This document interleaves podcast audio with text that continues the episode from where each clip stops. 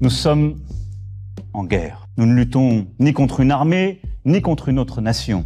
Mais l'ennemi est là, invisible, insaisissable, qui progresse.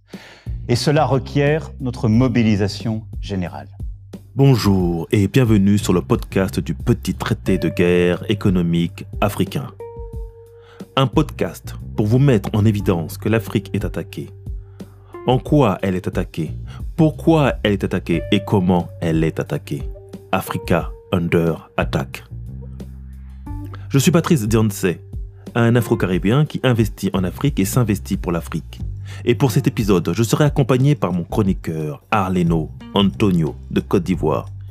Il va se présenter, je vous reprends après. Les nations et les peuples d'Afrique se sont fait voler le XVIIe et le XVIIIe siècle sur le continent où l'histoire humaine a commencé et a connu ses premiers développements civilisationnels qui ont ensuite fermenté le reste de la civilisation. Vous vous êtes fait voler le 15e et le 17e et une partie du 18e à cause de l'esclavage, puis le 20e par la colonisation. Ce sont des faits. Ces propos tirés de la bouche d'un homme politique français sonnent comme un sursaut d'orgueil d'une classe politique en pleine dérive par rapport à la doxa, tant les vieilles recettes non fonctionnelles aujourd'hui sont en train de conduire la France à la faillite. Bonjour, je suis Arleno, Arleno Antonio, témoin géopolitique du grand continent, juriste, président d'association, panafricaniste convaincu et rédacteur de nombreux articles. Bienvenue dans le podcast Africa Under Attack. L'Afrique est attaquée. Et pour cela, nous, Africains, Noirs, Métis, Mulâtres, Chabins, Pochapés, Cafres, Carterons, Albinos ou Choco, Noirs de toutes les variations de notre couleur divine mélanodermique, nous devons nous reconnecter à la terre-mère, à l'univers, à la force. Antonio, c'est à toi. Oui, l'Afrique s'est fait voler. Et ce vol flagrant continue de se perpétrer au 21e sous le regard bienveillant de la communauté continentale européenne, j'ai nommé la communauté internationale autoproclamée. Nous nous sommes fait voler notre démocratie. Nous nous sommes fait voler notre monnaie. Nous nous sommes fait voler notre conscience historique nous nous sommes fait voler nos présidents. Enfin, nous nous sommes fait voler notre pouvoir d'action avec le sommet France-Afrique, maquillé sous les auspices d'un sommet Afrique-France qui se tient dans la ville de Montpellier au moment où nous enregistrons cette communication. Ce sommet d'un nouveau genre tel que annoncé par la diplomatie française, sans chef d'État, consacré exclusivement à la jeunesse d'Afrique et de France, attire notre attention sur ce que sont les relations de la France avec l'Afrique en 2021. L'avenir de l'Afrique et de la France appartient aux jeunes générations de Ouagadougou à Montpellier. Leur voix porte un souffle d'espoir, une opportunité historique, celle de pouvoir écrire une nouvelle page de notre relation. Dixit Emmanuel Macron. Waouh L'Afrique est devenue une coquille vide nos dirigeants qui jadis paradaient bras dessous, bras dessus avec l'exécutif français sont aujourd'hui persona non grata. C'en est affligeant. Le vrai président de l'Afrique a parlé et il s'appelle Emmanuel Macron. Bravo. Avant de nous laisser aller à toute analyse, demandons-nous Qu'est-ce donc la France-Afrique?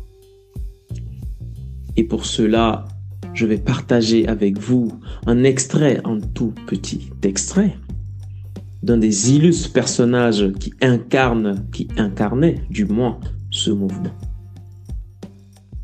Il nous disait ceci. Les peuples africains ont dépassé le stade où l'on reçoit tout sans rien donner. Ils sont majeurs. Ils savent que cette majorité entraîne pour eux des charges et des responsabilités.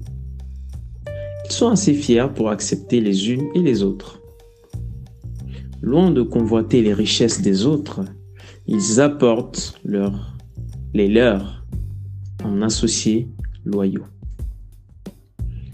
Que l'Afrique ait encore besoin de crédits, de moyens techniques, de cadres, c'est indéniable. Cependant, elle n'a qu'une ambition, celle de rendre bientôt et au centuple tout ce qu'elle aura reçu.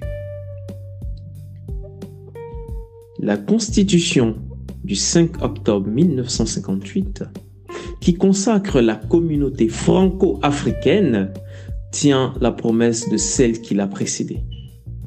Les États africains voient établir aujourd'hui de façon indiscutable leur droit à gérer démocratiquement leurs propres affaires.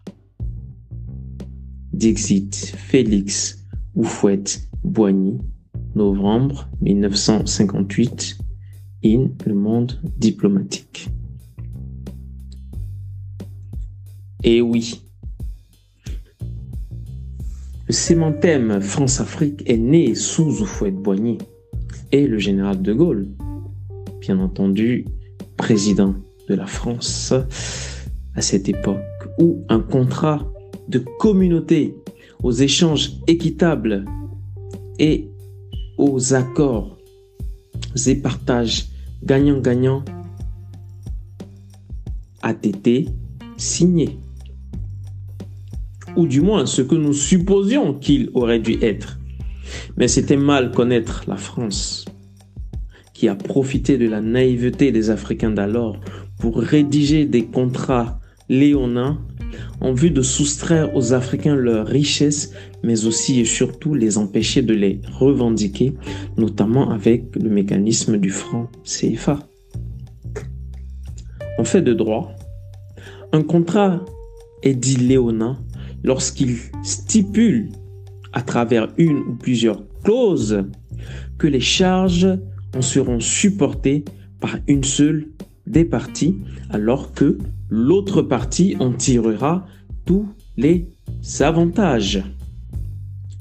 Voilà ce qu'est la France-Afrique. Et il est surprenant de voir que c'est au cœur même des peuples qui se disent amis de la liberté, qu'on a consacré le plus vil des commerces et les relations les plus malsaines et mis en cause si les Africains étaient assez grands pour se rendre compte et se prendre en charge eux-mêmes. C'est donc à ce prix qu'on a massacré ceux qui désiraient la liberté avec insistance en favorisant ceux qui jamais ne voulaient se séparer de la mère patrie, j'ai nommé la France. C'est en cela que le général de Gaulle disait à propos des indépendances, j'ai desserré les liens pour éviter qu'ils ne se rompent.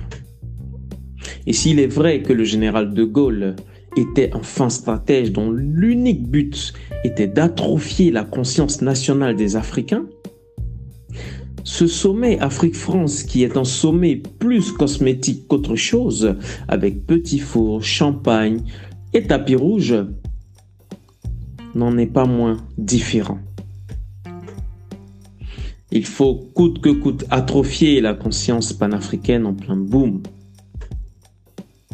Au cœur des populations africaines, il faut former une nouvelle élite comprador, déconnectée des réalités du continent, à qui on mettra à disposition tous les moyens financiers nécessaires, un budget qui ne sera pas piloté par la diplomatie française, comme l'a présenté le président Macron, mais par la société civile, aujourd'hui laquais d'une France qui jamais ne retient les leçons de l'histoire.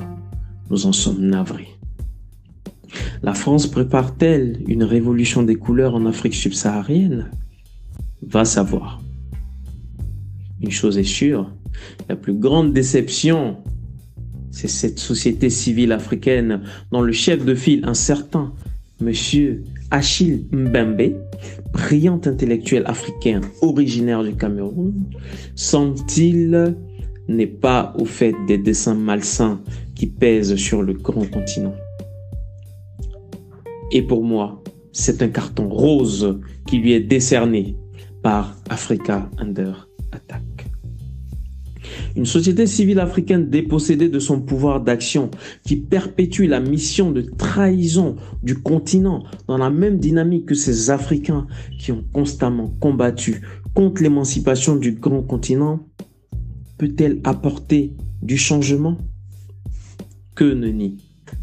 Le moment est venu de tirer les conclusions pratiques de tant d'années passées à rendre à ces sommets une valeur qu'ils ne méritaient pas, tant leur nature ont été réduits à l'inconséquence pour l'Afrique.